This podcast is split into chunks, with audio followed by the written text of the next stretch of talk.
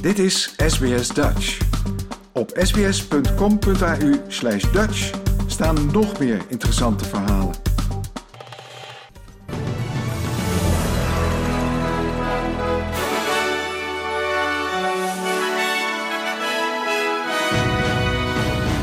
Dit zijn de headlines van het SBS Dutch News Bulletin van zaterdag 3 september. G7-landen akkoord over prijslimiet Russisch gas. Russen houden gaskraan langer dicht voor Europa. En nieuwe Artemis maanraket vandaag de lucht in.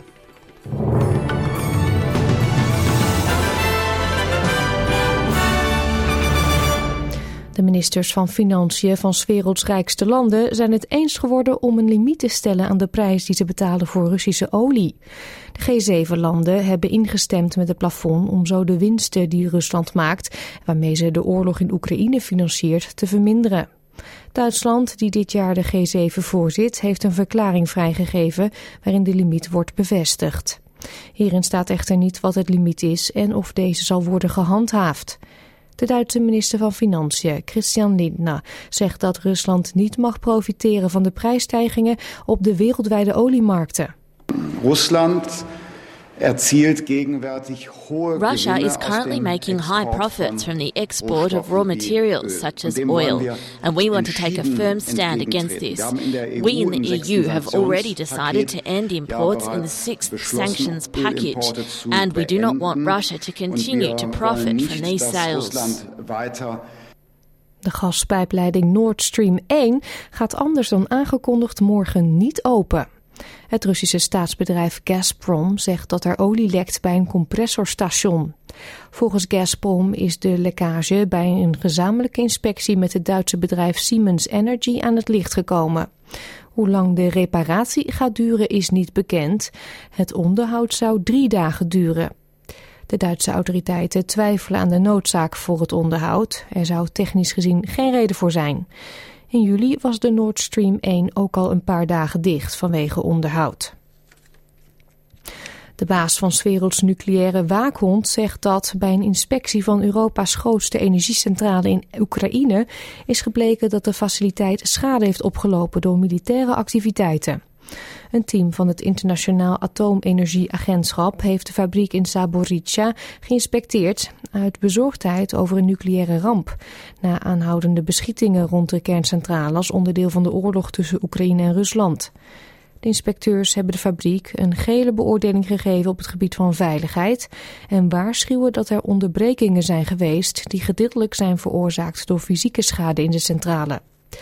Het hoofd van het agentschap, Rafael Grossi, zegt dat zijn team een rode beoordeling heeft gegeven voor de fysieke integriteit van de faciliteiten. En hij waarschuwt voor voortdurende militaire activiteiten in de kerncentrale. What you see here is a red, and it's a big red. Why is it a big red? Is because there's still we have we have been seeing um, military activity around the plant, and and I was able to see uh, myself and, and my team impact holes, um, markings on, on buildings of um, uh, shelling.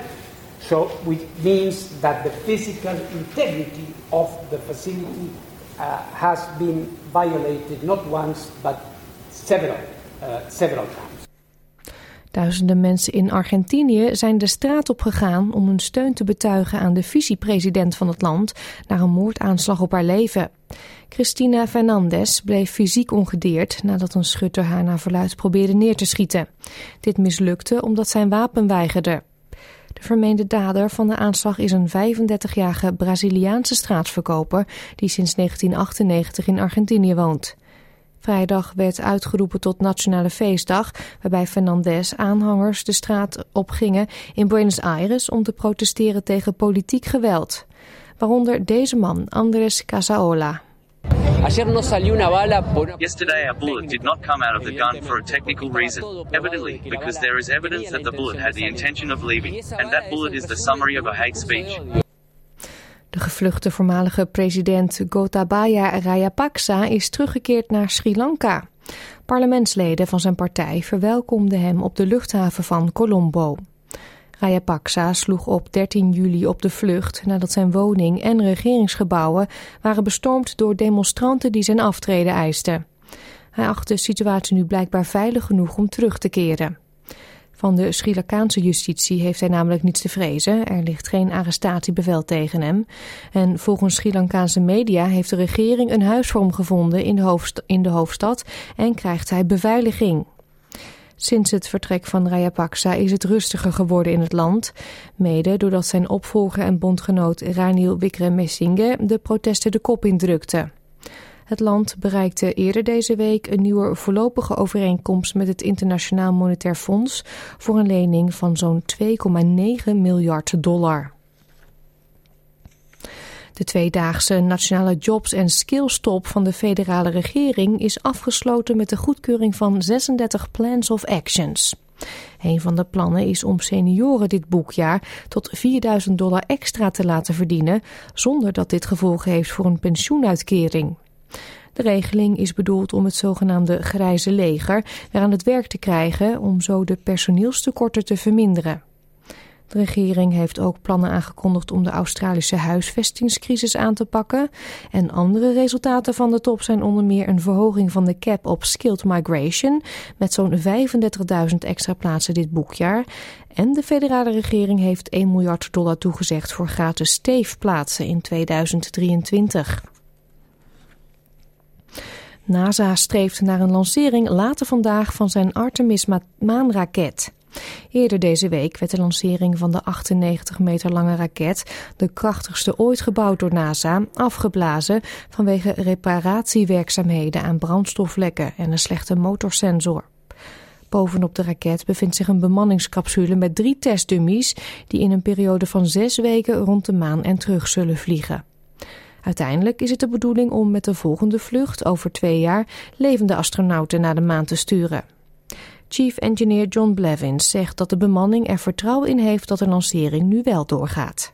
We had some things we were looking for in launch attempt one that were combined with what we expected to do in a wet dress and uh, and so we had some sensors that didn't tell us what we thought we would do and we did the right thing by standing down with that uncertainty on Monday but we have uh, confirmed that we did have good flow through those engines. We know we can chill those engines.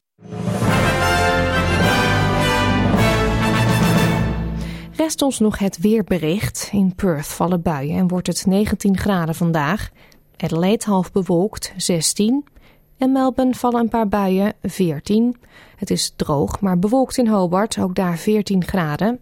Canberra overwegend zonnig 15. Wollongong buien 15. Ook in Sydney valt er regen, 17 graden. Het regent en er staat een harde wind in Newcastle, ook daar 17. Brisbane, buien met opklaringen, 19. Cairns een paar buien, 29 graden. En in Darwin vallen in de morgen buien en wordt het 34 graden. Dit was het SBS Dutch Nieuws.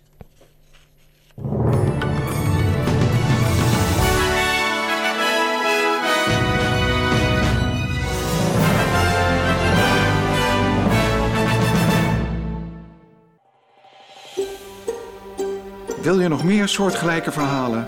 Luister via Apple Podcasts, Google Podcasts, Spotify of waar je je podcasts dan ook vandaan haalt.